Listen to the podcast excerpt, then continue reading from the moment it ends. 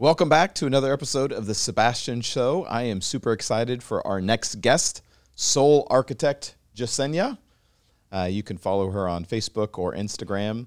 Uh, but she has a very particular talent that I think is very needed in this day and age. So we're going to get into that a little bit, talk about uh, her background, her story, where she's coming from, and uh, what she is doing now. So I think you all will enjoy this. Look forward to hearing back from you.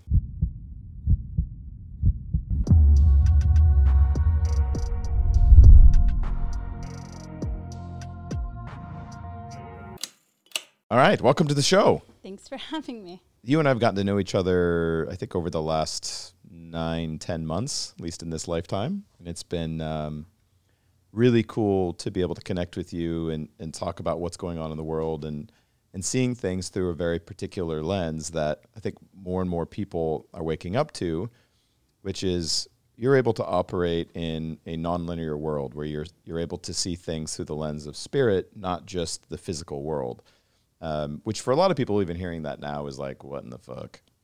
Uh, for those of us who are stuck in linear thinking. But more and more people are waking up to, or I would say, remembering who they are, and in doing so, beginning to become more drawn into understanding spirit and understanding that we're spiritual beings. And uh, from our conversation, getting to know you, this was a journey for you in this lifetime, right? It, it wasn't something, although you may say, I'm excited to hear more from you on this, but maybe there were inklings or things that happened to you through childhood or, or early adulthood that kind of pulled on you. It was, you know, once you got into adulthood that these things really come came alive. So first of all, I'd love for you to share a little bit about who you are, what you do, um, very directly, and then I would love to get into your your story a bit.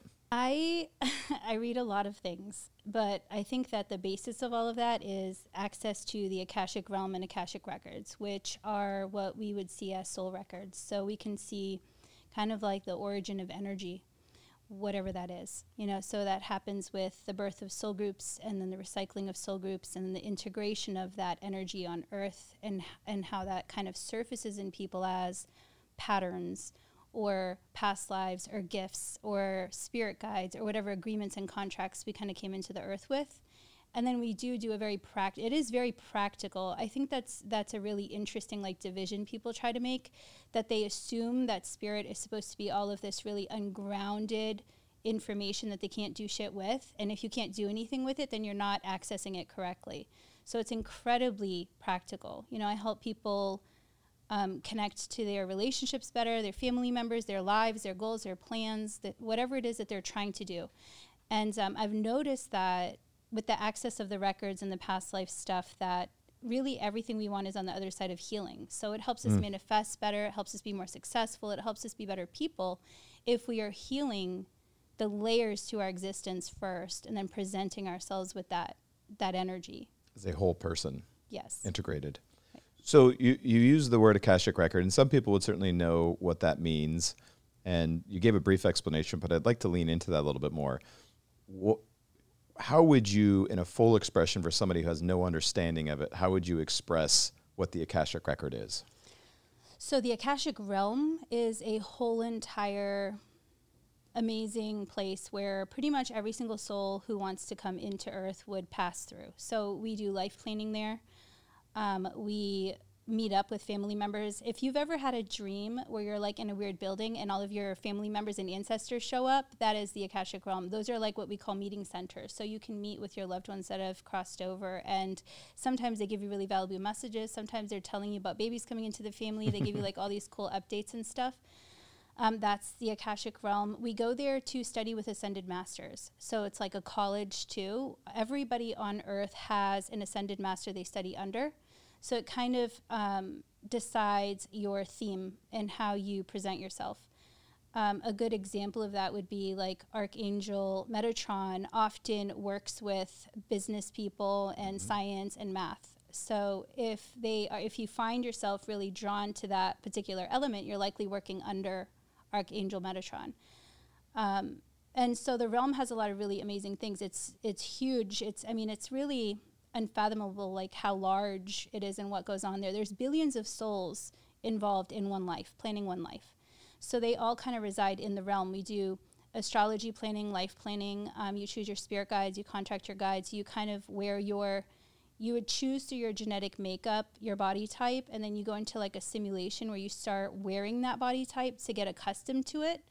And we do have situations where people like drop in an emergency and, and that actually can great create body dysmorphia because they've they didn't take time to acclimate to like their you know their meat suit like you say.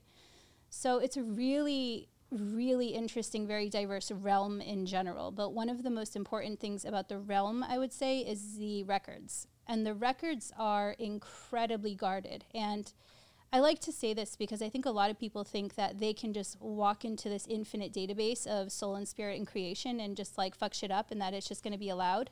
It is literally the most guarded thing in all of creation because if you think about you know, it has the receipts of, of creation, right? If you want to know where a soul group was from or how they uh, every single life is there every story is there every experience is there. And we use that because it really is almost like a backup database. So it is very protected. If something happens we have to go and access it through the realm. Um, so it does take a certain level of purity and respect to be present in the realm um, because if you do have bad intentions, your ass gets kicked out real fast. You can't access record. There's a whole like honor code that goes into it. You can't access records with bad intention, without permission. You can't pry in people's lives. But one thing we all have the ability to do, which I think is really important, is we all have the ability to access our higher self in our own database. So nobody has to give you permission to access your own past lives or who you are. The problem with that is most of us don't know how to. Okay. We're going to come to that in a second. Brilliant. But just to condense what you're saying, the Akashic realm we could look at as a massive university where we pick our our our teachers. We also, in in one sense, would pick our classes or the things we want to learn in Schoolyard Earth.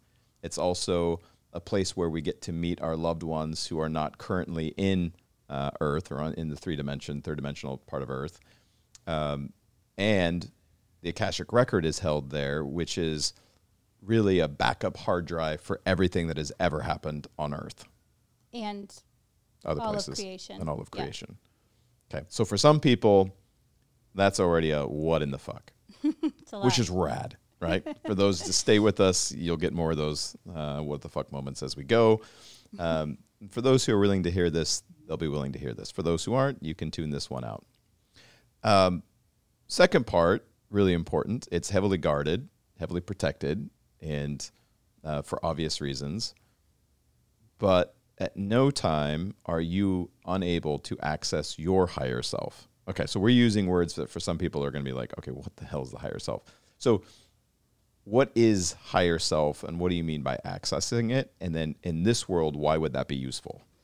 So, very basically put, it's just the difference between your subconscious mind and conscious mind. And when we talk about the subconscious mind, it is where we understand things outside of our just kind of like conscious processing and information. So, what we find is that when we are able to connect to that database, we are able to kind of tap into all of our past life wisdom. And there's a whole bunch of studies done on this. So if you're a skeptic, I mean, it's as easy as Google, educate yep. yourself. There's yep. millions of studies done on past life integration and healing and the power of that.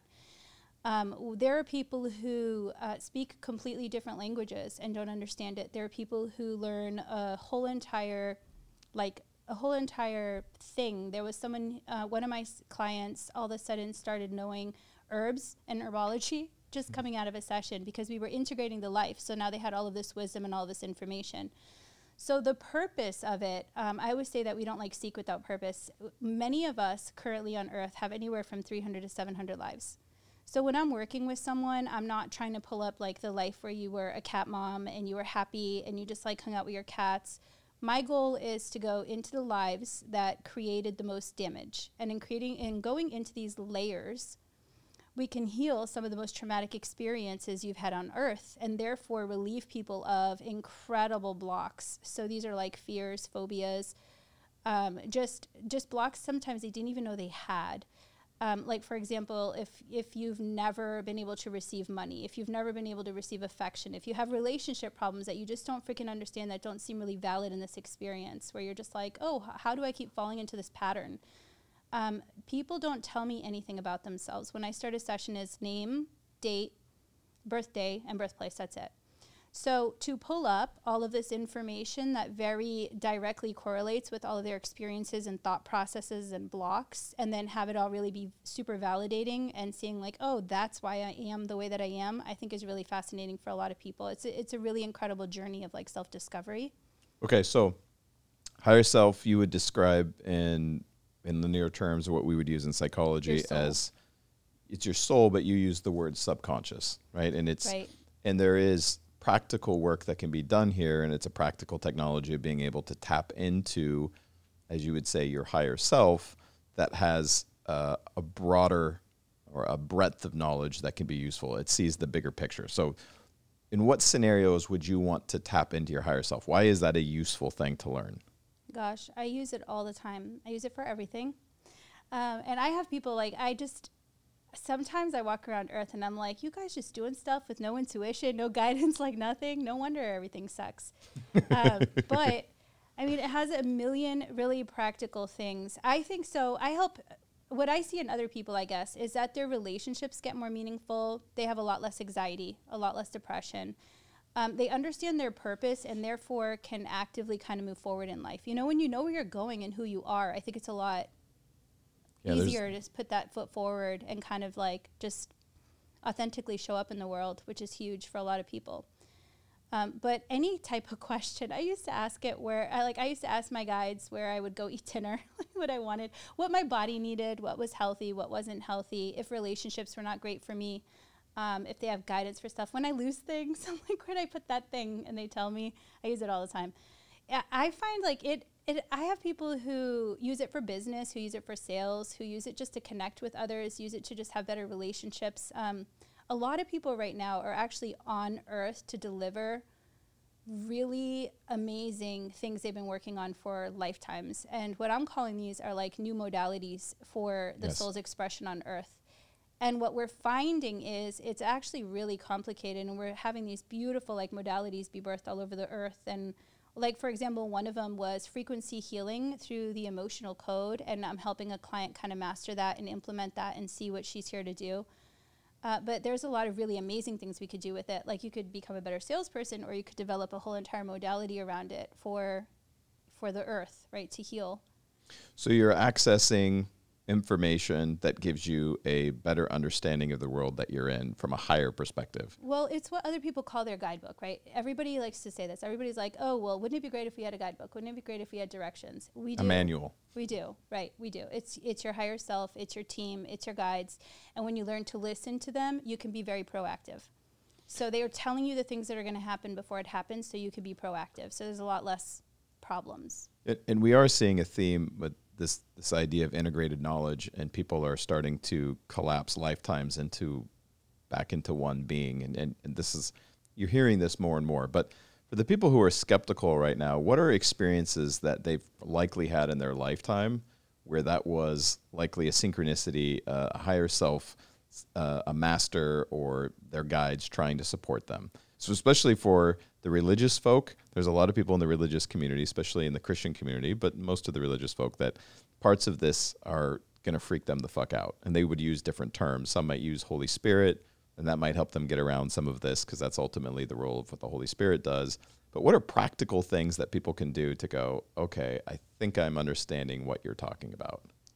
Well, um, just the fact that we know things we shouldn't know like when somebody's going to call you or when somebody you love is hurt or when you get a gut feeling that says don't do that um, I, I like to call it our jiminy cricket mm-hmm. because mm-hmm. a lot of people recognize that voice but they won't call yep. it intuition yep. it's the same thing um, if we have a lot of trauma and we have a lot of blocks sometimes that voice becomes really toxic and abusive and therefore we have to heal that first and then our you know our jiminy cricket gets louder but we feel it in our bodies all the time. If you're walking into a place and you get like, you know, your body starts reacting and you get nervous and you feel like you're going to vomit, hey, it's like, don't go there, right? That's not good for you. Your body's telling you, your energy's telling you. You didn't know that. Nobody told you that physically. You felt it.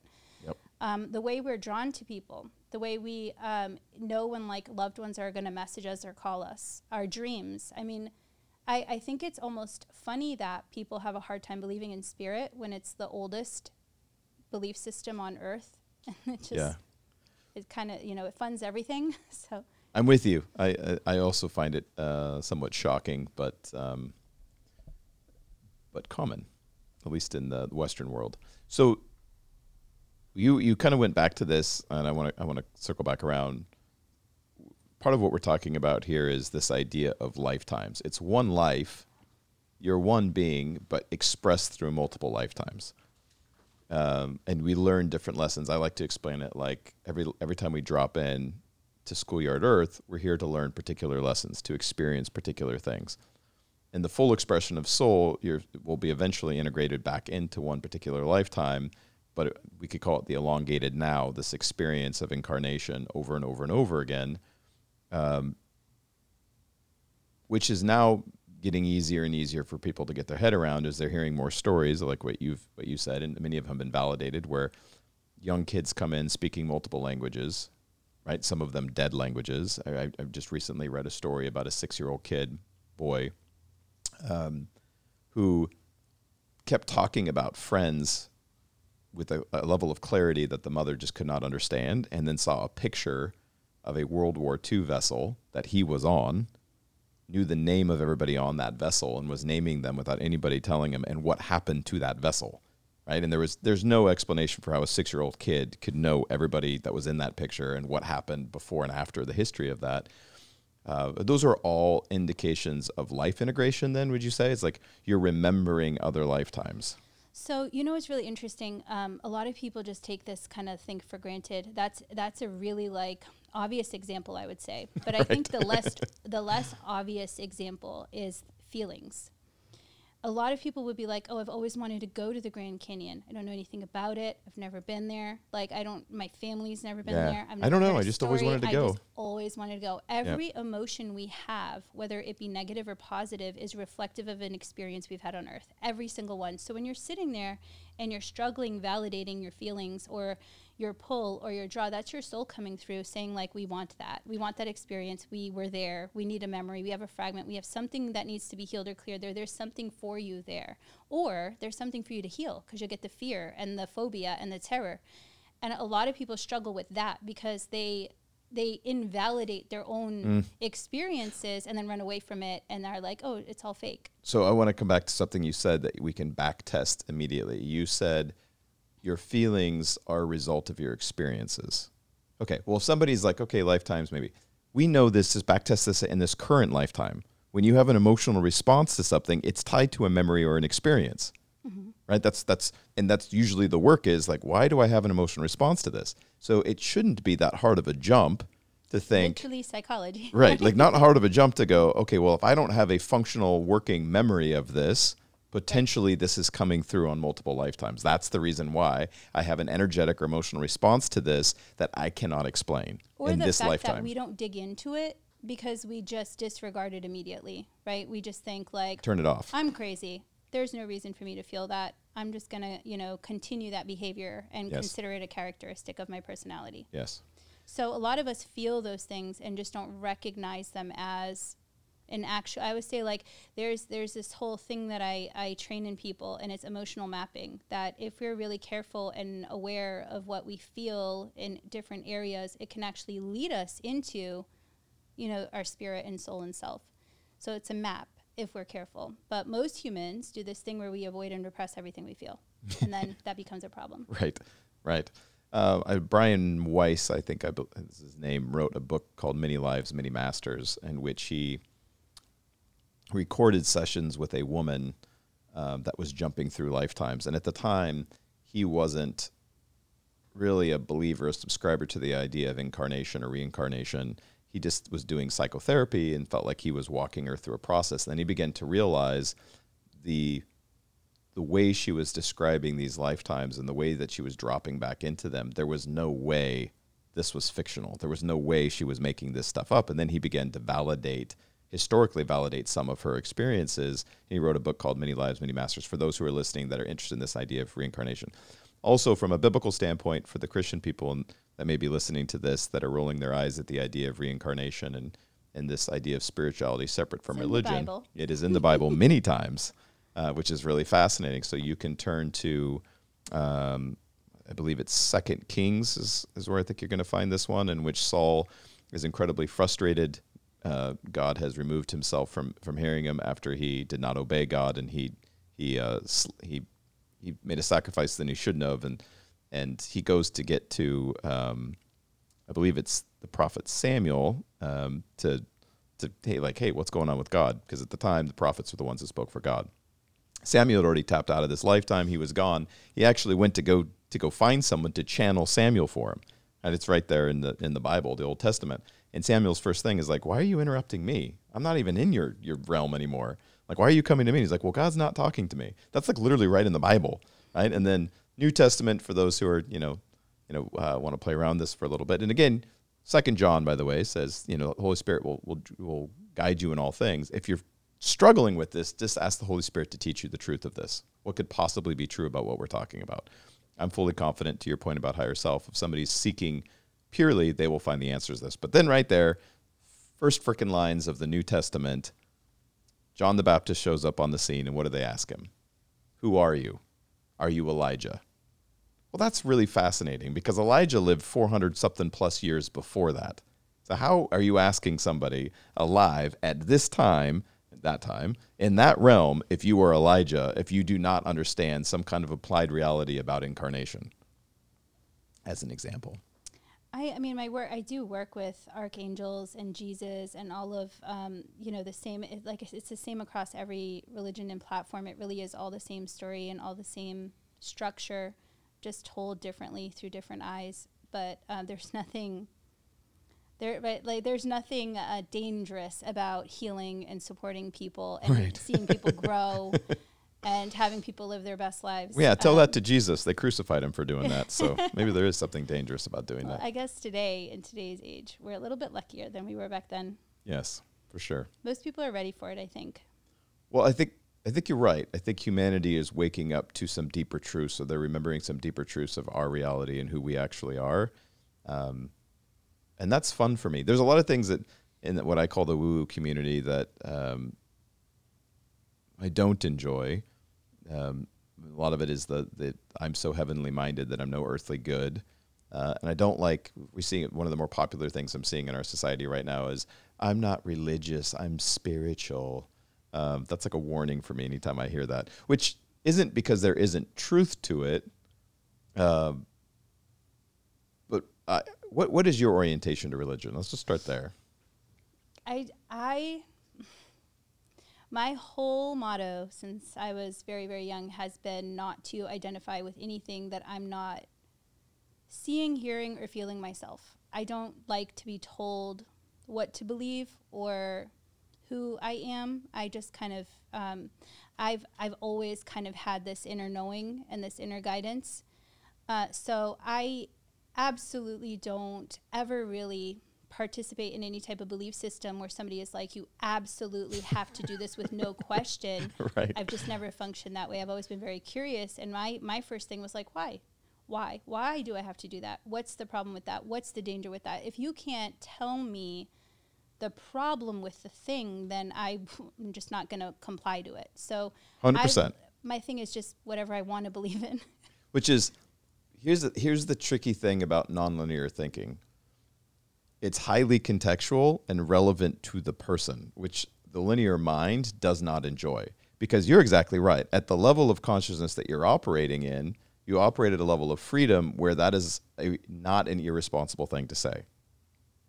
But to somebody at a lower level of consciousness, they may very well need to be told what to do, which is why I think we went through the freaking dark ages, which we could certainly talk about that if you want, um, where human consciousness was so bloody low, it really did come down to the Ten Commandments. Just don't do these things, right? Don't do these things. And, and the, I've talked about this before, but the story of Moses is a hilarious one for me because, again, he goes up the mountain, hangs out with God, he's shining brightly. He writes a bunch of things down on tablets. However long he was gone, when he comes back down to relate to the people of Israel, after being, you know, the Red Sea splits open, they're fed manna. For however long he was up there, they became concerned and, and scared, and they built a, a altar and a golden calf and started worshiping a, a golden calf instead of the living God. So Moses gets frustrated, right? And he's like, bros. And he throws the tablets down, like, what in the fuck are we doing here? And stomps back up the mountain, right? And God's like, hey, chill out, chill out. We got this. He's like, we're just going to write down 10 commandments. Let's keep it simple for him. And so we don't actually know what was on those original command or the original tablets because it was destroyed out of frustration, which I'm going to guess was some pretty enlightened shit. They just weren't ready for it. So instead, God's like, all right, 10 commandments, let's just keep it chill. Right. And the, the 10 commandments in general, it's pretty easy to see from a conscious level why they were useful. Right? It's not like as a whole they're not your conscience. yeah. and if you're not, just following these is probably going to keep the guardrails on on your life, right? And then you see that again uh, Jesus said the same thing when he shows up on earth. He's like, let those who have ears hear, meaning let those who are conscious enough to understand what I'm saying to understand. He spoke in parable. And then Paul, after him, said the same thing. He's like, dudes, I'd love to give you meat, but I have to keep feeding you milk because you are not conscious enough to understand what the hell I'm trying to tell you. So we see this theme, and that that's hard for people to get their head around because that is non-linear thinking. That is a it's consciousness then is highly contextual to the individual. And, and, and at that level, what may seem right at one level, right, may not be at another level of thinking. Right. And I that's like tough. The, the human world doesn't enjoy not having those boundaries, right? We right. like black and white. It gives us safety. Right. People ask me that all the time, and I think it's a really interesting question. And it just is if if we have someone you know like myself that can channel all of this information and all this beautiful like where we're from and what's going on then why can't we just all live in peace? And there's so many elements to that. Um, my job is to be a teacher. And that means that my students decide what i communicate and how i communicate right. it. Therefore it doesn't matter what I know. It only matters what I can communicate, what people can receive. And that is a really difficult concept a lot of people don't understand. So mm. we can talk about any prophet that's crossed earth. Even if they had all of the answers, you wouldn't fucking understand it.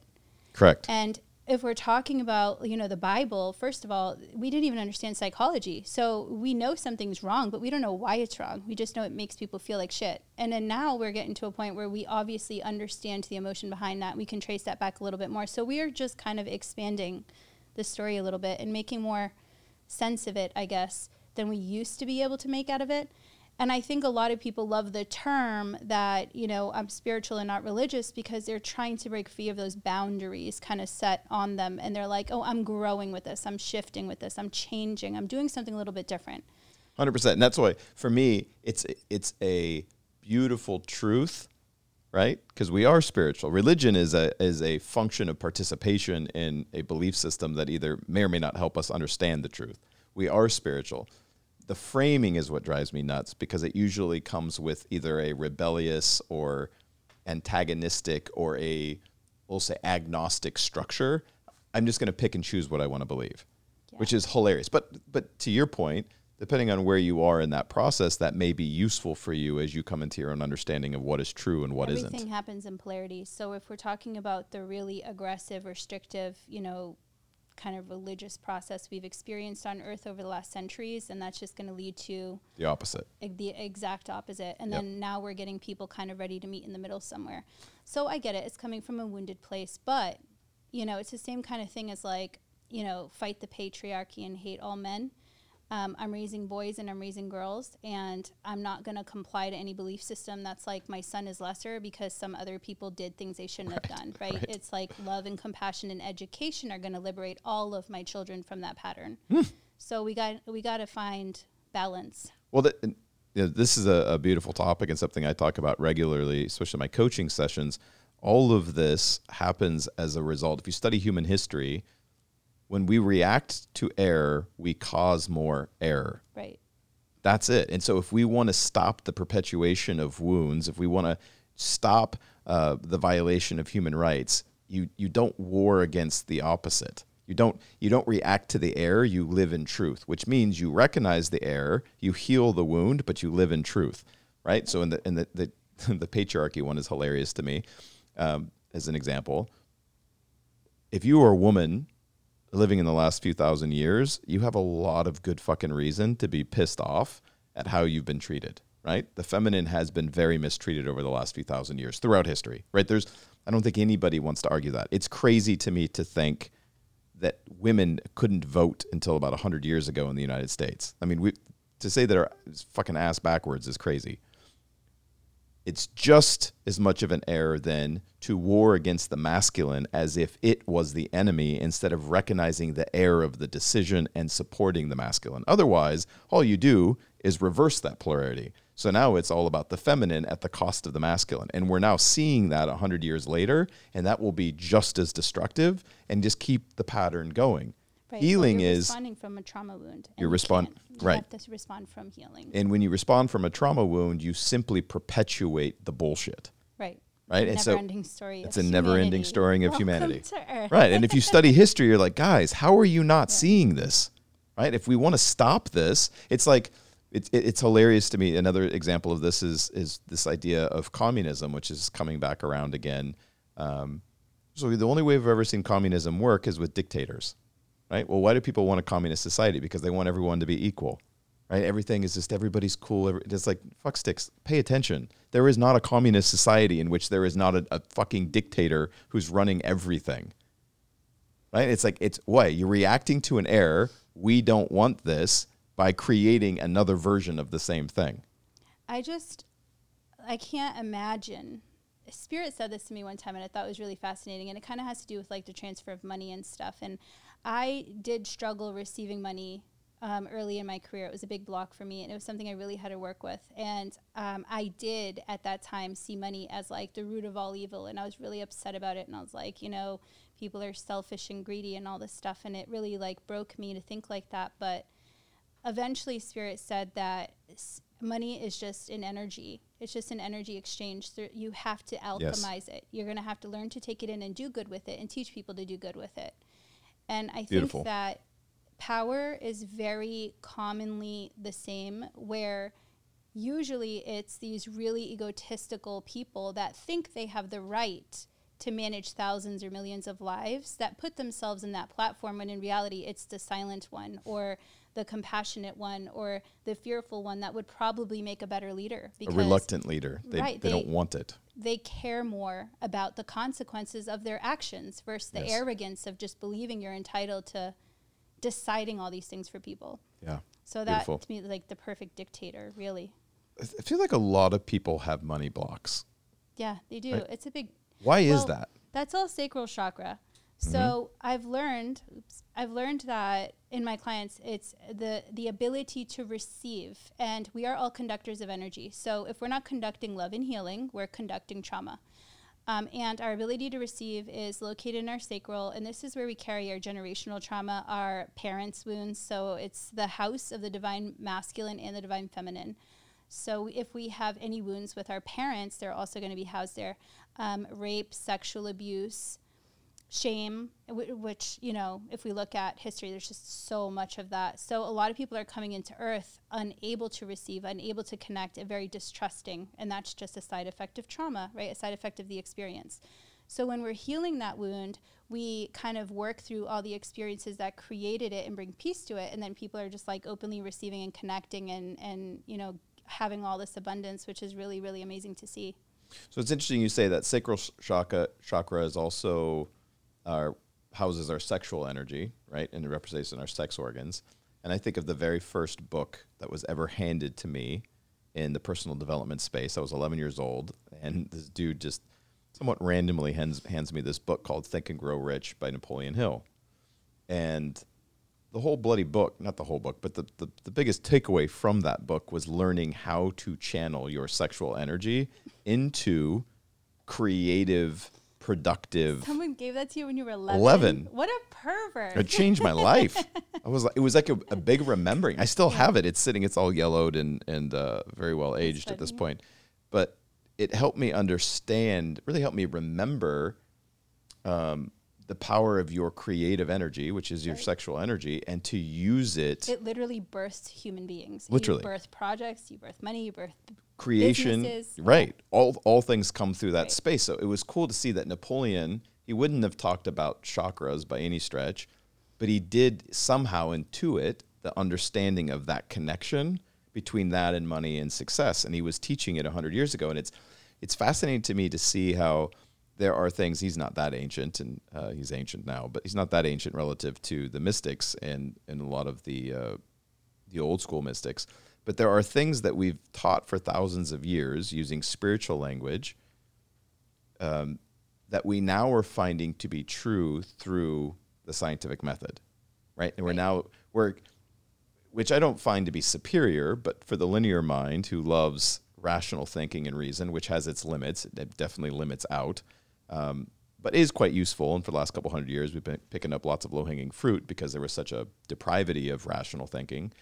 But it is useful and cool to see that we're now looking at it from a scientific lens and going, wow, there's actually science that explains a lot of these things that have been taught for a few thousand years. And for the mystics, they're like, bloody hell, we've been trying to fucking tell you, but good. I'm glad your your scientific method is now helping you. So neuroscience is a space that that's getting really big in, and we're beginning to see. Um, but what would somebody do then? They're listening and they're going, "Yep, definitely have blocks financially or relationally or family issues." What what is a practice you could put into place to help bring down those um, blocks and potentially heal trauma? Well, we all have blocks. Nobody's really above the human experience as much as we like to think we're so super healed here. Um, everybody has something they're struggling with. And what Seems like I've a rite of passage to be here. Right? It's uh, so what helped me um, now when we look at the like scientific layout of the chakras it's just the meridian centers and they're just you know we if we looked at the anatomy of the body you would see it's an accumulation of nerves and um, muscles. And so what we have are we can release tension or blocks from that sometimes heat sometimes working out um, and this is why some people have a really interesting experience like when you're working out and you really hit hard and then all of a sudden you just feel like this energetic release something like let go or you're Yep. emotional uh, that's you releasing a block through because it gets trapped in our muscular system and, uh, and our, even our bone structure and our nervous system so there's and it's nothing I, I laugh when people are like, oh, it's so woo woo. It's not. It's called psychology. You know, if you're really struggling with a belief system or a thought pattern or a repeated pattern, we have Google. You can look up the the whole like okay, if it's your sacral chakra, check out aban- abandonment wounds. You know, there's like a whole bunch of information about abandonment wounds. You can use that as a guide to self repair. Um, what I find is that a lot of people don't actually know what's wrong with them. They just feel stuck. Yeah. And this led me to one of my blogs I call the trauma loop, where we repeat something so many times that we just continue looping and looping and looping, and we don't actually know what it is or why we're in that area or time or space. And so it does sometimes take someone from the outside to be like, hey, you're not thinking of the possibilities here because you are stuck in your own belief system and in your own pattern. Like, let me awaken you to some new information or knowledge. So sometimes it requires actual help. Um, I think that the most aggressive blocks will naturally require help, and that's the same as psychology. If you knew the problem, you wouldn't be stuck. And I would ex- I would explain it this way: psychology is useful, but it's just a modality, another modality for understanding how to get there. And we have many of them now, right? Like, Right. and so whatever modality works for you, Right. great, use that one. Right, Um, it's more acceptable. I mean, we are dealing with past life blocks are just like are any emotional belief system or things that we carry in this life. And that's how we would deal with it, right? If I have relationship problems, what would I do? I would go see a therapist. If I feel like I have relationship problems, but I don't necessarily know where they came from, it can get a little dicey because the therapist is going to be like, oh, your parents are fine, your relationships are fine. It seems like you shouldn't have this problem. So let me just medicate you. Right. And that's a problem. Right, hundred percent. And that's because psychology as a whole, which I think is somewhat ironic, generally wants to fold into the scientific process, scientific method, and into a linear way of looking at the world. That it's playing in a realm where that's not possible at all times, right? And so, I, I did not all, there yet. my undergrad yeah my undergrad was all in psychology and i got to a point where i began to get discouraged by it because it seemed like as much of a religion as any other religion it was just a different way of explaining the world and although there was quote unquote scientific facts scientific data the it had limits to what it could interpret in the world right and so beyond that it was kind of groping in the dark blindly to try to figure it out and so i think it can be a very useful tool but also has its limits in trying to understand things that go beyond explanations that seem obvious, right? Obvious facts. That's Right. Brian Weiss was a psychologist, which is why I found his work very interesting because that's the that was where he went and exactly what you said. It was like he was trying to explain it with stuff that was going on in this lifetime. He's trying to explain it with relationships she had in this lifetime with her parents and it was like none of that checked out. And then when he was able to get her into a hypnotic state all of this stuff started processing that was like oh wow this is lifetimes of work. Wow, your emotions are valid. That's crazy. right. So that's, where all fun. the healing happens. When I'm working with people, I, you know, a couple of like easy tricks I would say to kind of hack the system, I think are to first follow your emotions and understand they're all valid. Second is face your fears. Any place that makes you uncomfortable is a place you can grow. And a lot of us don't do that. A lot of us just kind of are like, oh, I'm scared, I'm going to avoid that. And I'm just going to keep running away from that. And that's a huge mistake. If you really wanted to grow and kind of unblock yourself, then you would face every fear and you would go everywhere you are uncomfortable and you would kind of train yourself to work through those things and see what releases because quite literally something's going to come up every time um, there there is like an energetic fear versus like an actual danger. Like obviously, if you're afraid of running across the highway, don't do that. That's not what we mean. I just mean like if you're afraid of commitment, or you're afraid of the dark, or you're afraid of losing someone, you've got to kind of lean into that instead of running away from it. So you said something I want to make sure we clarify um, because I know what you mean, uh, but I'd like for you to, to be clear about what you mean because this is something that gets abused a lot. What are you saying when you say all emotions are valid? Because to, to frame this, I know where That- you're getting at. yeah, a lot of times people will use emotion, an emotional response, to advocate that what they're experiencing must be true. Which there Okay. is a big difference between this is true and this is valid. Right. So, what do you mean by that? all of your emotions are valid, but they are not weapons. And people really struggle with that. Whatever I feel is my responsibility. And that's just, you know, very simply put, everything I feel is my responsibility. It is a container in which I have, have observed the world. Yes. and therefore like it's my job to heal that. And a lot of people don't understand that. They can go into like you made me feel this way and it must be valid and i'm just gonna like vomit all that shit on you. And Yes. then you're just gonna have to take that and i'll never actually face that and work on that.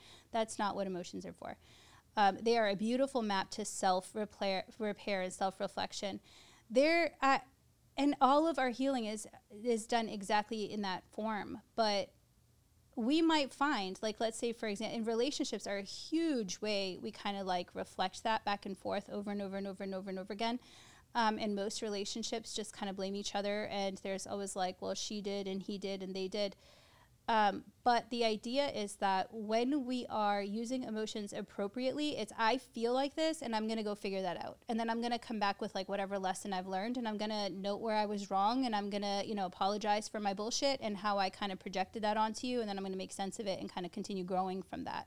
Beautiful. Um, and people don't really do that well. Yeah, it's so I look at it, emotions are beautiful. I think this life would be very boring without emotion. They're the spice of life, and they can act like my uncles used to call uh, the cars and uh, the lights in your car idiot lights, like in your dash, all the little lights that turn on to tell you, hey, you need to change your oil, you need to, you know, get more gas, or you know, any of the lights that are indicating something's wrong with your car.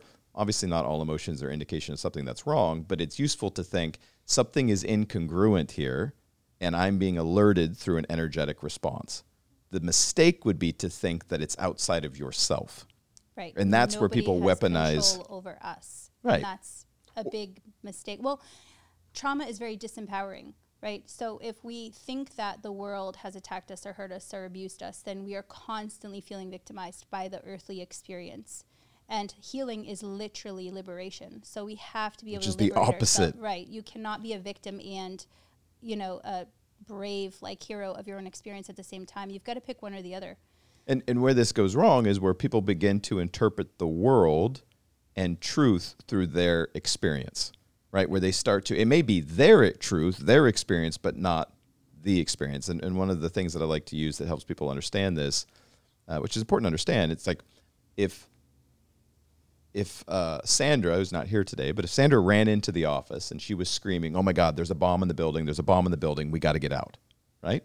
Well, depending on your your hardwiring, you're going to everyone's going to have their own experience with that information.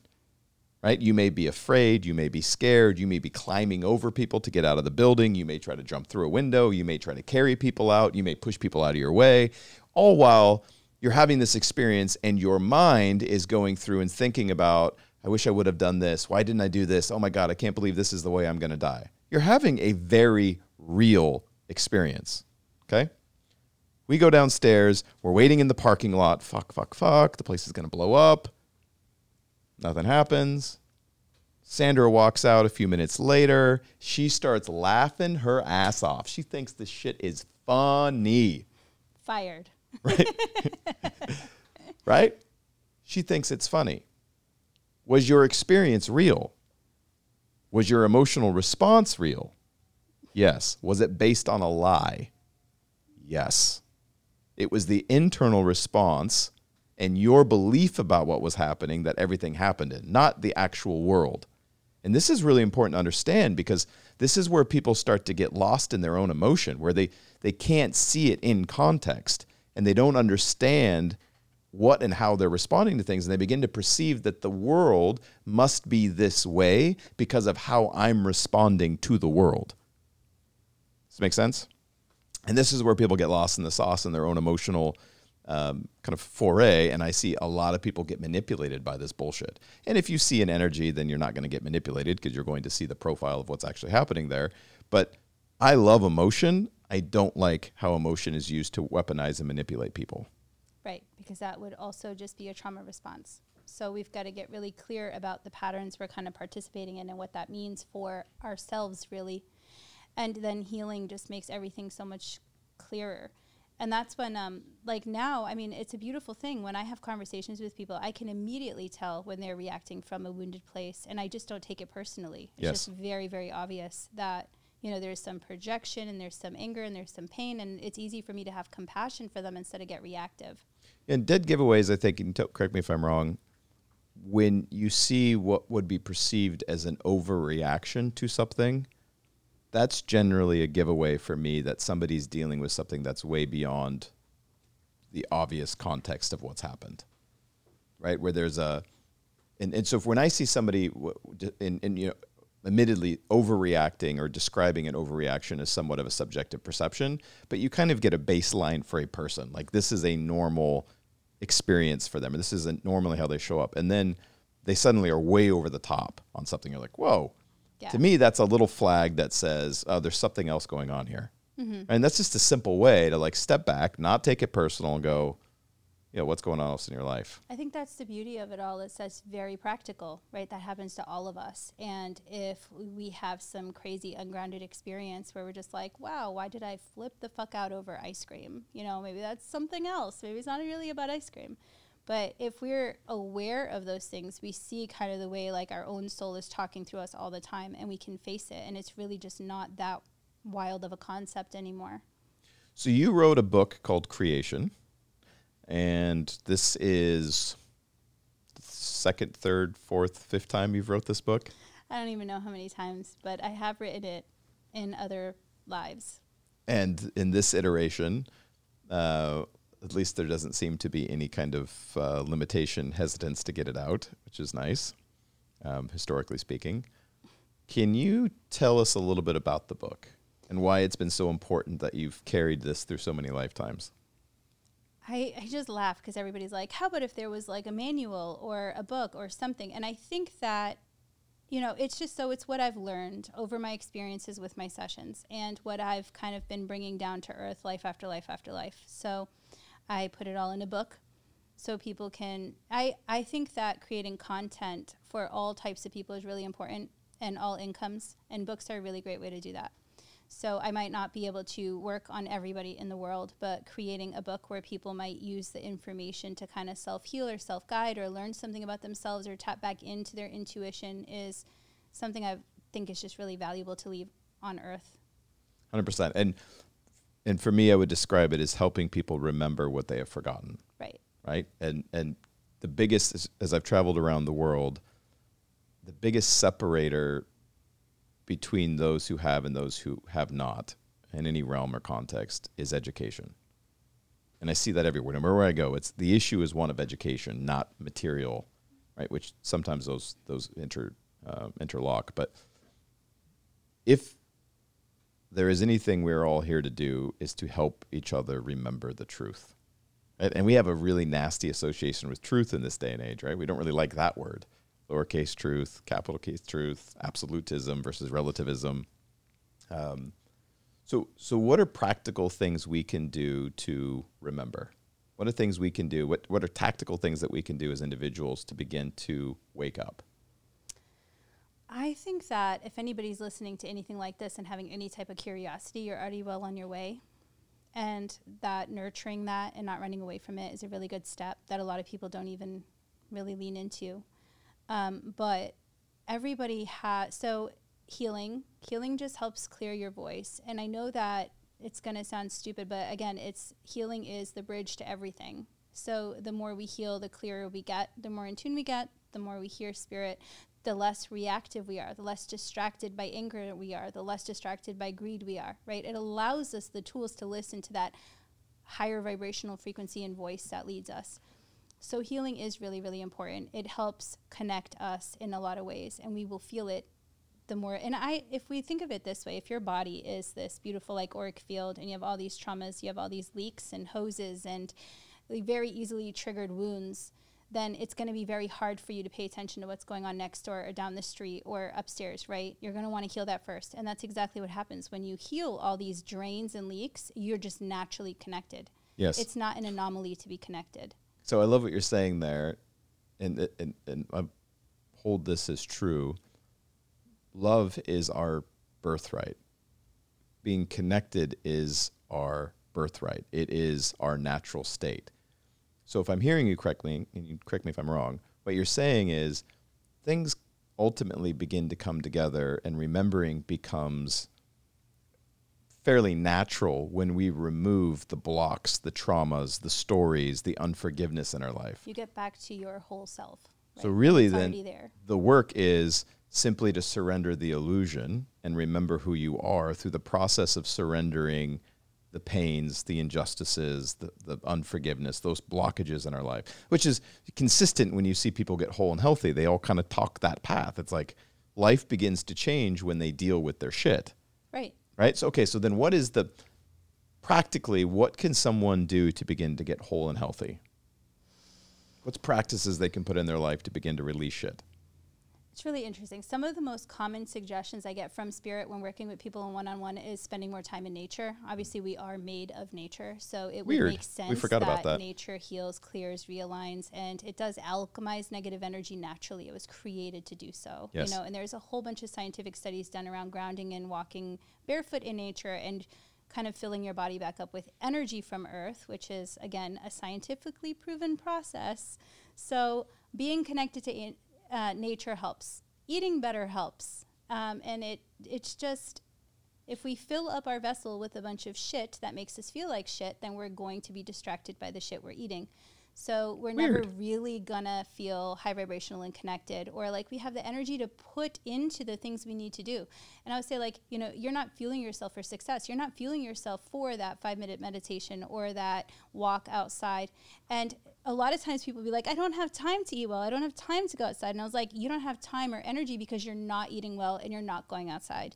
It is our food source. Yes. So if you're not using it appropriately, you're going to feel like shit and you won't want to do anything with your life, period. So you have to start there. And a lot of people really take that for granted. And it can be as easy as a five minute walk every morning and, you know, just eating better for yourself because you feel better and cutting things out of your diet slowly. It doesn't have, you don't have to become a yoga monk guru in a day. Um, but those things really, really do help people feel clearer and like have the energy to do more with their life.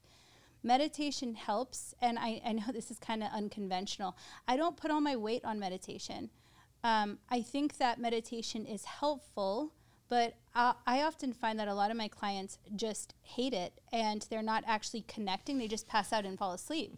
so one of the things that I, I did when I was doing my like my own awakening i just couldn't meditate. I was always sleeping. I just wanted to pass out everywhere i went. That's actually a side effect of really intense trauma root chakra trauma. So sometimes we try to meditate and we just get nothing out of it. Um, so a really great way to bypass that in a healthy way would be to hike to walk to do what i call like walking meditations. You do it in nature around fires. Um, so it can be active a lot of people i think confuse that with I have to sit still and do nothing, and you know, hopefully I'll be enlightened. But I found my connection in movement and in nature. Hundred percent. And uh, what I love about what you're saying is, you can back test these things for yourself. I rarely run into somebody who hasn't spent time in nature, who feels more grounded, who feels healthier, that has Right. more energy.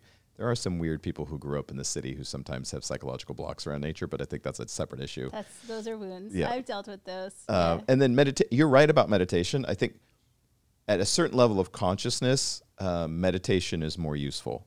But to like something you said earlier, and I wish it, it wasn't true, but there isn't a, a one size fits all with this stuff. Right? Depending on where you are, it, not all things work for everyone. Right. And so that's part of the human experience is figuring out which of these modalities are most useful for me. And some people really struggle with meditation, and it is a very common thing. And I'm a huge fan of mindfulness, but I absolutely understand that, especially depending on where you are, that may not be this, the thing you start with. And I personally think walking in nature is a form of meditation, it is right? Yeah. It, it slows you I call down. my walking meditations. Yeah, and, and we know this from a psychological standpoint. Uh, specifically in Japan, it isn't uncommon for uh, a therapist to prescribe, or even a doctor to prescribe, a forest bath, where that becomes part of their routine for better mental health, is to go out into the woods and and walk in nature. Uh, that's beautiful. And uh, water is another. Being in water, what? Talk to me about that real quick. What's what's the nature of water and how that can be a healing modality? Water in itself is just a natural healer, but it it can also be used to kind of clear our auric field or to kind of send away messages. Um, it's not so the ocean is very cleansing naturally. It's got salt, you know, so salt can r- absorb negative energy and stuff. But water is a conductor of energy. So Yes. if you go into water with bullshit, you're coming out with more. So it can be kind of like a tricky thing. You got to use it the right way. Um, if you're going in with the intention of love and compassion and healing, you'll get more of it. You're just amplifying whatever you brought into it. So that can be a little bit tricky. The ocean is absorbing negative energy and very cleansing. So it depends, you know, fresh water or ocean. You're not going to, you're not going to amplify that through the ocean. The ocean is way more powerful than we are. It's like, no, I run this show and taking that and doing something with it. So it depends where you go and what you need to do, but you got to be careful how you use water. Have you have you had any experience with float tanks? I haven't done it myself. I I think it's kind of interesting that we have there I, I think that a lot of these things are really beautiful and helpful, but a lot of people put a lot of emphasis on the hallucinogenics and the tools and the fun Yep. experiences with no emphasis on the self repair and mm-hmm. the work. And so I just haven't really let myself be distracted by that because I, I got my results. So it's like I, you know, I'm very connected and I can hear spirit and I follow my process that works. So I don't really need to play around with a lot of that stuff. I agree with you. There, there's a lot of um, modalities and different ways to to do the work. Unfortunately, and to your point, like I'm I'm actually a big fan of the psych- psychedelic space, and we may or may differ a little bit on that. But I don't disagree with you on. It doesn't matter if you have these tools if you don't do the bloody work, and a lot of times people will avoid doing the work and think that they're uber spiritual or uber connected as a seeker because they're participating in you know yoga or or 10 day silent retreats or, you're fucked up on mushrooms. yeah or, or psilocybin or ayahuasca and it's like they're really doing it to avoid doing the work although i have a hard time believing somebody can stay in that space for too long i have a hard time believing it i've seen it so i know it's possible but you still have to do the work, whatever the case may be. That's like one of the phrases I use all the time just do the work, or this is the work. Because Right. no matter what tools you have, no matter what community you're involved in, if you are unwilling to do the personal work, you're never going to get free. Right. Right. And Nobody those- can do it for you. We have to acknowledge that they are just tools. And I think that's the biggest problem is that a lot of people are going out there really anchoring their you know and i on it it makes me feel really bad that people think that that's the only way they're going to connect and then they really anchor that to their spirituality and their belief system and then Yep. they feel like i have to go be on this plant or this herb or this thing just so i can hear my team or hear beyond you know my own pain. But the Beautiful. idea is it's always just a moment. And if you want long-term results you've got to do the work. 100%. and it's just a tool. And we have to we have to remember it's just a tool or we put way too much emphasis on that and we put too much time and energy into it. Yeah, and- and what ends up happening is I think every community has what I call seekers, right? They're this this group that loves being in the community. They love participating, but they're not interested in doing the work, and thus they kind of mill around. They're always looking for that pill. And they are and they they want to worship something or someone, and they're always looking for that next thing, right? And it's that that to me is akin in the business world. I talk about lazy, ambitious people and I have no interest in being like lazy, ambitious people are the scariest people in the world for me to be around. Like I just, they're dangerous. Seekers are kind of like lazy, ambitious people for the same reasons. They want all the upside. They're not interested in doing the actual inner work to get to the next level. I don't even really blame them. If you look at the history of Earth, a lot of spiritual teachers and gurus have done exactly that, where they've been like, I have the answers, worship me. I'm super important. I'm the only one connected to spirit. and I've kind of like just flipped the script on that because I don't like to be worshipped. And I, I think my whole job here is liberating other people, teaching them that they're Word. perfectly capable of connecting themselves, thinking for themselves, and having this beautiful connection to spirit. And that's what's going to help the earth evolve.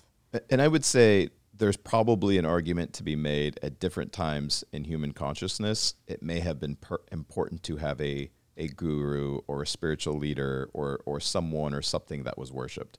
That is not now. Yeah. I think anybody who's coming out saying, I have all the answers, follow me, worship me, I'm the way, the truth, and the light, borrowing from something Christ said, and he said it completely different than how most people interpreted it. Um, that should be a red flag, a warning. Right. This is the season where hopefully people are helping others awaken to who they are.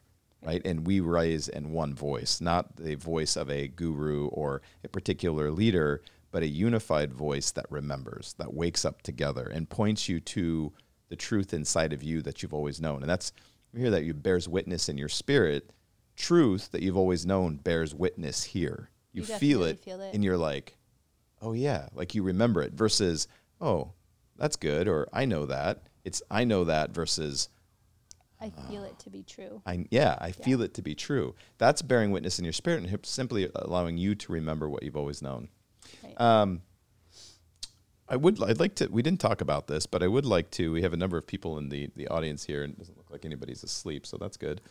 Um, are you open to answering some questions? Maybe having some people ask you some questions. Are you okay with that? yeah, I'll do my best. Let's see if anybody has some questions, something we can dive in. If anybody was interested in something we're talking about and like to, to get into more, let's do it. When did you first really hear or listen to W- this? spirit? You know, This is a- important to know. Yeah, that's a really funny concept because you, I've been obviously I've been gifted my whole life, but I believe that everybody has gifts. So what happens is you just assume the world processes information like you do. so I could see hauntings and communicate with them, but it was mostly telepathic. So I'd have whole entire conversations with them, and I really thought everybody was doing the same exact thing. I thought we were all walking the earth like talking to dead people inside and knew everything about them.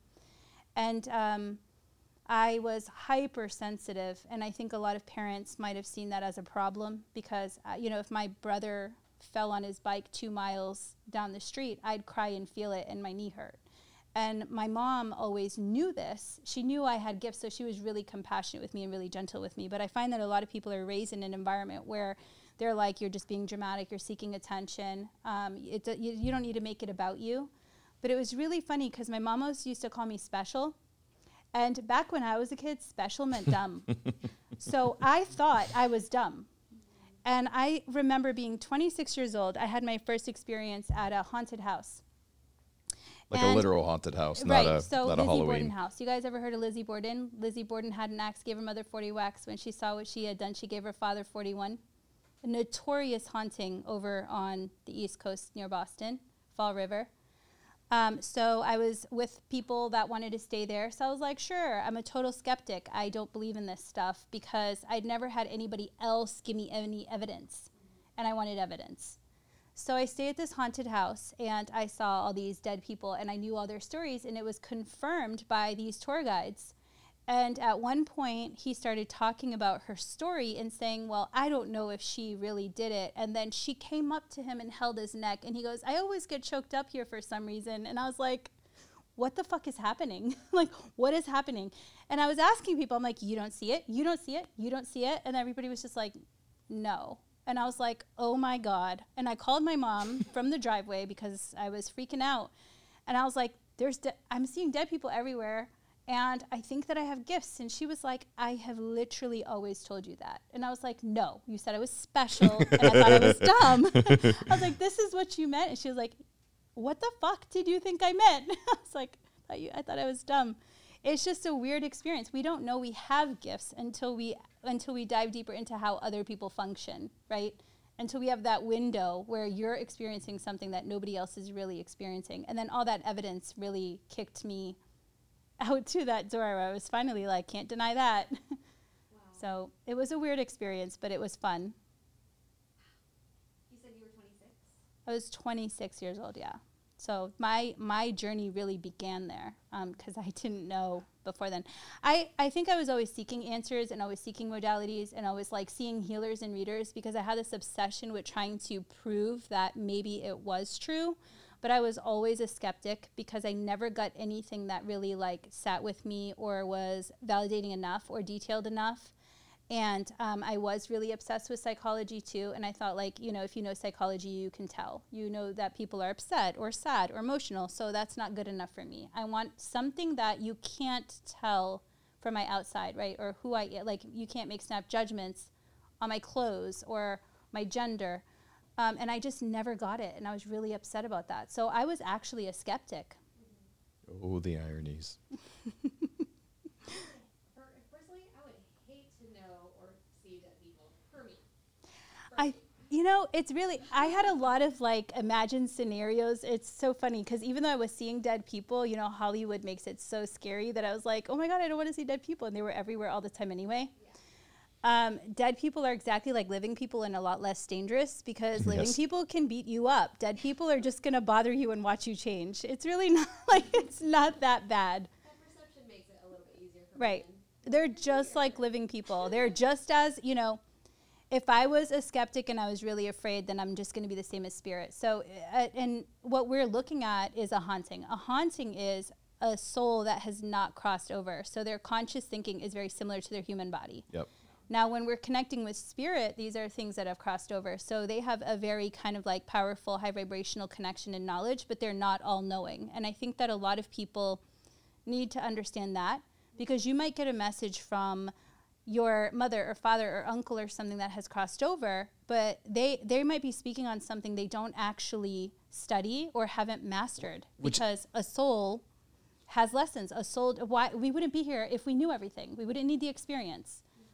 And that I always found that hilarious um, in my own journey through lifetime. So we assume because somebody not in a body is sharing it, it must be true. Must be true. It must be accurate. And like, no, dude, they're just not in a body. Right. How is that? And I guess for most humans, that's a really hard thing to get their head around. Right. like, they're just So not I've in the had body. spirit come to me for information because it's my specialty. So like the Akashic realm is my specialty. So I, you know, they come to me for that. Versus like, you know, if I went to like Susan BQ, whose specialty maybe was relationships, she's not going to know shit about the Akashic realm or the incarnation process. She's going to know her specialty. So I think that's just really important to understand because a lot of people would be like, well, I talked to this thing and it told me to do this thing and it must be true, even though I'm getting zero results. And this is where uh, psychics can be tricky because they could be channeling and not know who or what they're channeling Very dangerous. and yeah. could be very dangerous because it's it's not that they're not channeling just don't assume that what the information you're getting is either accurate or you know Mm-hmm. so I totally have a question now about your highest self then. Like if you then believe in your highest self, how do you then really truly trust that information? well, with practice and with evidence. I mean, it's just like anything else. Nobody's going to force you to trust something. You have to earn that relationship with your higher self. And the way we do that is by evidence. If your higher self's like, hey, that person's dog shit, and you're still hanging out with them and they're dog shit, and you'd be like, oh, should have listened, right? So it's very evidential and it's very practical and it's very helpful. And the more we trust it, the easier it is to kind of just follow suit and do the thing without questioning it. Consider them all knowing then? No, they're your database. So it's it's really it's much more knowledge than we have in this, you know, one physical like body, unless we've integrated all of those past lives into our conscious thinking. But a lot of us have not. Um, we're just learning how to do that on Earth right now, and it's really freaking complicated. you think healing's complicated? Imagine healing hundreds of lives. It's it's a lot of work. Until it not we have the um, your higher self is a collection of your soul's experiences and that is all your higher self can speak on so it is actually one of the best guides for you because every question you're going to have is about you know how you think and how you feel and how you p- receive the world and your higher self is going to have all those answers because right it knows you. right it was there when you had that experience right S- uh, two- and two things I would add to that is the frequent frequency in which something is being spoken in can tell you a lot about its intent, right? Because in, in spirit, energy is not hidden. There is no f- there is no falsehood or truth. You there, there you, it is what it is. It is its frequency. So, for instance, small still voice, the, your your internal guide, in my experience, does not speak in fear, low frequency, low vibration, and it doesn't speak in the negative. Not in the. It may speak in a way that helps you understand, but in if it's in a negative way, right? It's not motivating through fear. It may warn, but it's not fear. So the energy in which something is being directed at to you is a very, for me, a very good indication of what is speaking at me. Right Um, so that's one. And then two, the easiest way to look at higher self is just this. we- We're starting to begin to understand this in physics, which is fascinating. We could call it the elongated now, which is um, space time continuum, right? If you speed up in space, you slow down time, right? If you speed up time, you slow down space. Well, the easy way to look at time in that way then is that your higher self is literally looking at all lifetimes at the exact same time which is hard when you're in a body because you, all you can think is your linear process of this instance. But even if you think of like a, a, software program like Salesforce, which maybe this sounds weird, but to stay with me. Salesforce has many different instances of the program that are used for many different things. Okay. But if you're looking at Salesforce and all of its instances at one time, you see it as one program that's your life. You have separate instances of your life that are all one lifetime, but separate instances that you're learning very particular things. Higher self is seeing all of those lifetimes at one time, which is why it can see the outcome of things and give you the full picture, which is very, very useful if you can understand that. So time is a time is I mean Einstein knew this and he was trying to explain it to everyone. Time is a very relative thing, and albeit he said an illusion more than anything, and, and I think science is beginning to realize time is more of an illusion than anything. It's simply a useful way for us to learn particular lessons in a framework that creates instances of that. So higher self is simply the ability to look down and see the whole picture, the whole field at one time. Maybe that's useful, but I love it. I love that. Um, but just knowing that is all of your past lives. yeah, it, or all lives. It could be future lives. The past life thing, it's all lives because time is Well, your soul's full experiences, which could be your like origin story, where you were born, yep. and maybe like you know anything outside of Earth. A lot of us actually have soul level jobs that people just can't even fathom the idea we have a job out there, and we do. Um, and many times it's a skill set we kind of drop down to earth with. So it's really helpful in kind of knowing what, why we're here and what we're here to do for other people. But we have we have a whole experience outside of Earth, believe it or not. And a lot of that work we do when we're sleeping in this lifetime, which is also fascinating, which is why you see the impact of the moon. Right? For some of us, the last three or four days have been pretty wild with the full moon, and there's it's supporting particular energies that allow you to get particular kinds of work done. But part of it is getting in the practice of thinking in a non-linear way. So until mid-level consciousness, which we say consciousness of love, when we're operating from consciousness of love, which for the sake of explaining it is, we'll say it's arbitrary number. We'll say level 500 and above. If you're living at under 500, you tend to look at the world in a linear way, which means everything is cause and effect. Causality is everything. So this causes this.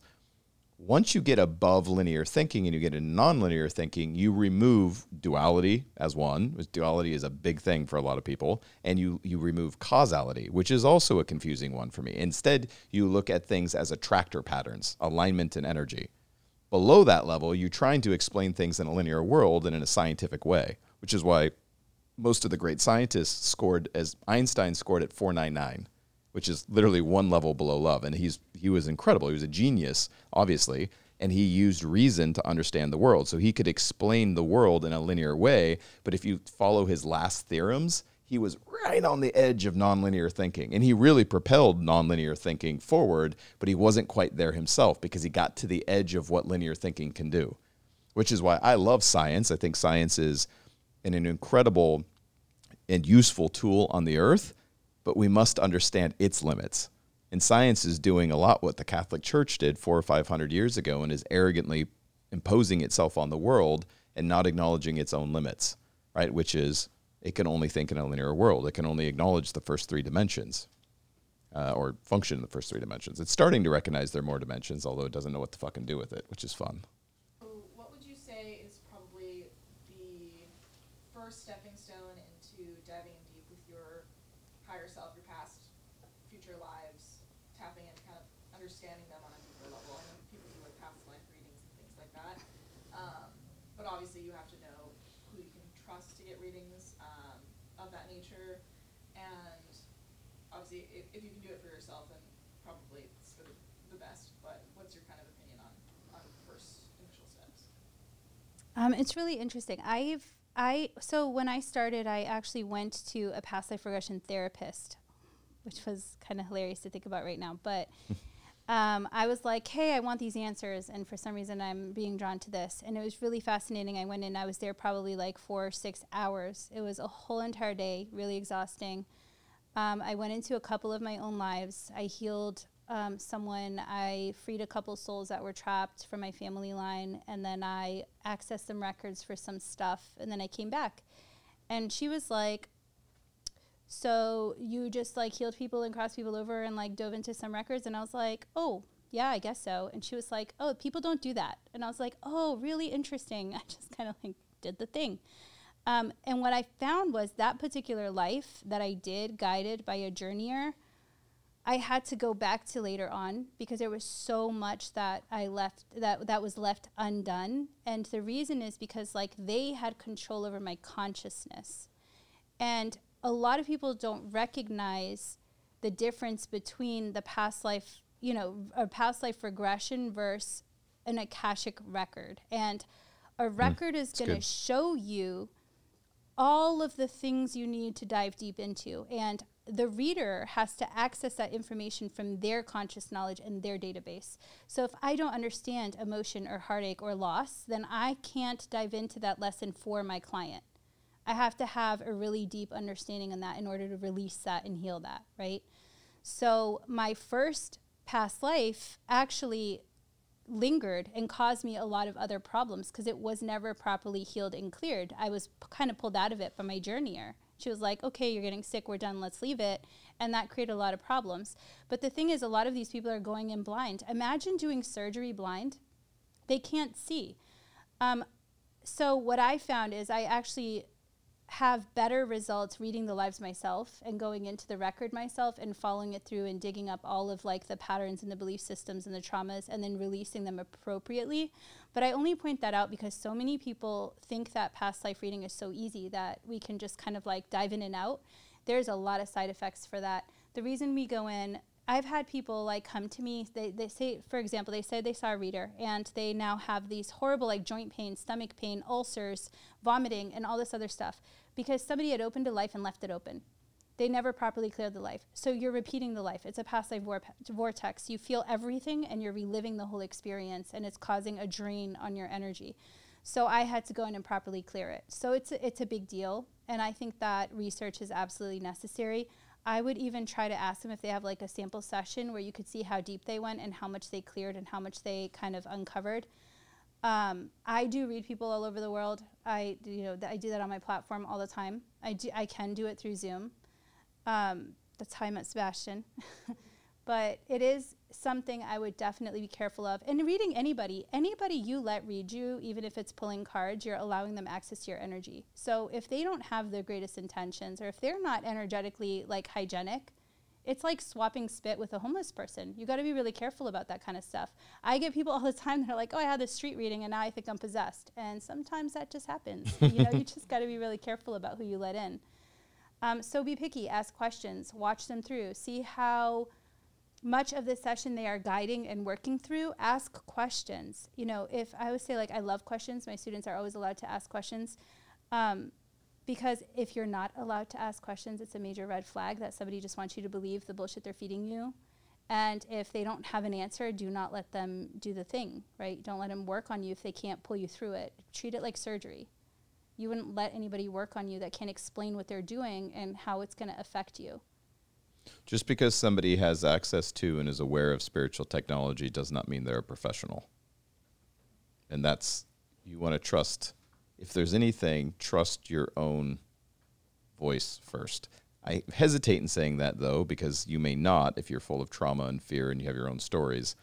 It's a little, it's a little bit tricky. But my, this particular lifetime, my entire childhood into early adulthood, I had a number of people that wanted to read my life.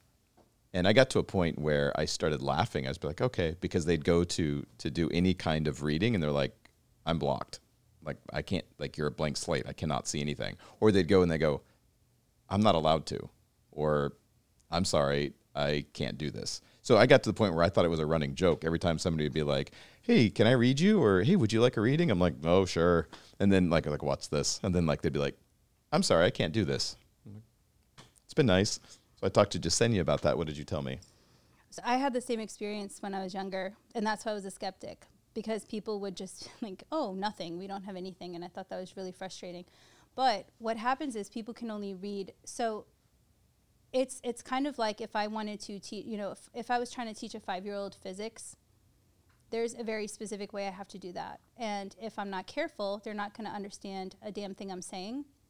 So we have to read people at our frequency and at our level. And if you are a very low vibrational reader, you will never understand a high vibrational person. The message, you just wouldn't be allowed into their energy. So a lot of very low vibrational readers face a lot of blocks when trying to connect. Um, if you've done the work and you feel really good about your energy and you're like tapping into spirit, they're just not getting in. They don't understand it. It's too high vibrational for their access. We naturally reject low vibrational energy as we raise our consciousness. And I, I didn't, to me, um, spiritual reality, particularly in this time, wasn't something I struggled with at all. It was, I dropped in with uh, rememberings or awareness around that. So I didn't, I wasn't skeptical of the craft. I just found it funny that they were unable to participate. Like, to me, these things are most of them are self-evident truths, which I'm still remembering and still learning and learning how to. Uh, one of the things that I'm having to learn now is how to be in humanity, um, which has been a trick for me. It's like learning how to integrate within humanity and then operate in my gifts because for most of my childhood, I turned them off because it, it was confusing for people. And it like it felt like a block from being able to connect with other humans. So now it's like, all right, all right, I'll turn them back on again, which has been fun. Sort of. Another question that no else has one. Yeah. Um, what are sort of your understandings or thoughts on past and future lives that are not on Earth? Oh, that's fun. Like, um, that we have them. I mean, so I know that this term is really like popping right now all over social media, Starseed? but yeah, star seeds. Uh, star seeds just mean you were not born of Earth. And a lot of people are like, oh my gosh, I'm a star seed. It means all this stuff. It doesn't mean anything except for that you weren't born on Earth. and so you've had experiences outside of Earth. And that's very, very common. Souls are sometimes like trillions of years old. They're, we're supposed to be infinite. We do have situations where our energy has to be recycled for some reason and kind of like disrupted and reconstructed. But we are supposed to essentially be infinite. So if you're living with the mindset that your soul has only existed on earth, that would be a very limiting belief system. Some souls are born on earth and of earth. what and percentage do you think?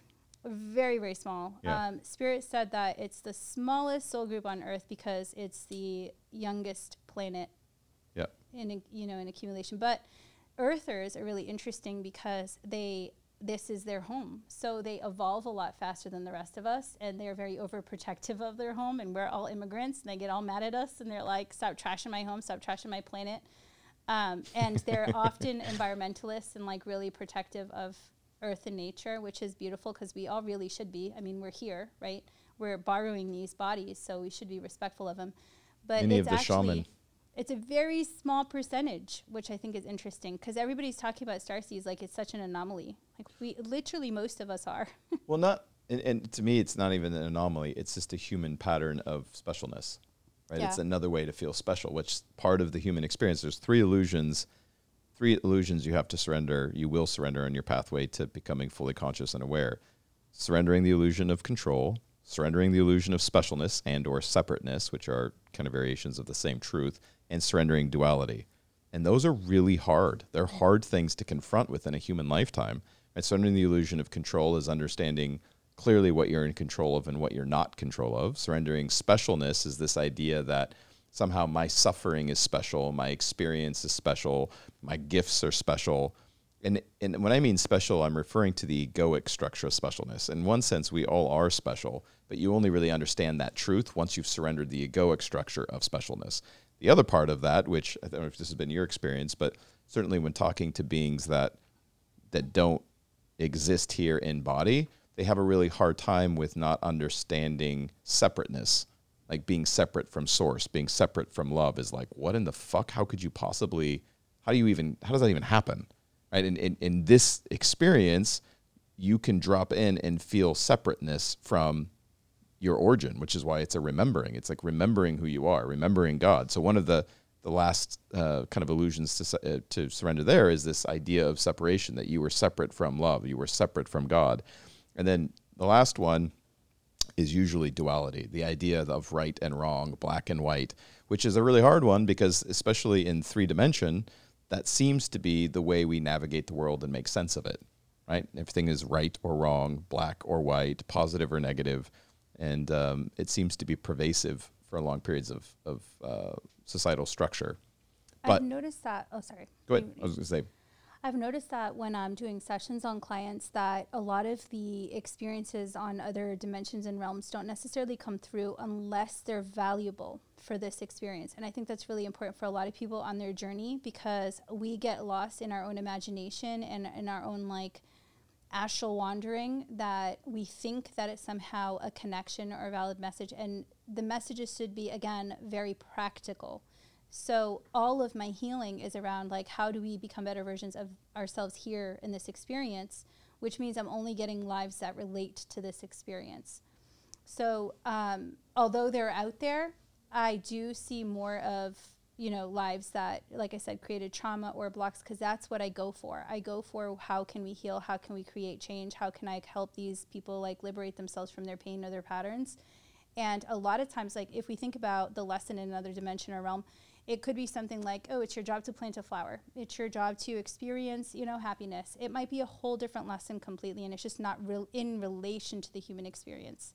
So we don't really see a lot of them, if that makes sense. But they are there. If and if they relate to this experience or this block, they do come through when they're useful. when they're useful. There's a whole entire soul group that had a super traumatic, like history and point of origin story, and that always is very valid, and that comes through for literally everybody in that soul group because they've suffered that experience at soul level, and they're here. They have symptoms from that, so that's very true and valid. And like there's another soul group that. Um, has been kind of programmed to evolve very quickly on Earth, and they have a whole bunch of symptoms for that. So, like, that would come through in the session, and we would talk about all that stuff. Awesome. Well, I hope uh, I hope everybody has found this to be at least interesting, maybe informative and educational. Um, as you've listened to this conversation, if you've gone this far, it means something in you is at least interested in what you're hearing. And I would say pay attention to that interest, stay curious, and start asking questions. Right? Seek to understand truth. Make that your first agenda, and a lot of these things will begin to open up for you, and you'll begin to remember a lot of the things that that we were talking about here today. So, Jessenia, it was fantastic having you on. I'm looking forward to doing again uh, more of this in the future. Where can people find you? Um, I'm really heavy on Facebook, uh, but also on Instagram, Soul Architect Jessenia All my websites and stuff are also on there. And you have a book, Creation, which you can find on Amazon. Mm-hmm. I'm excited to uh, potentially do this again in the future. Thank you.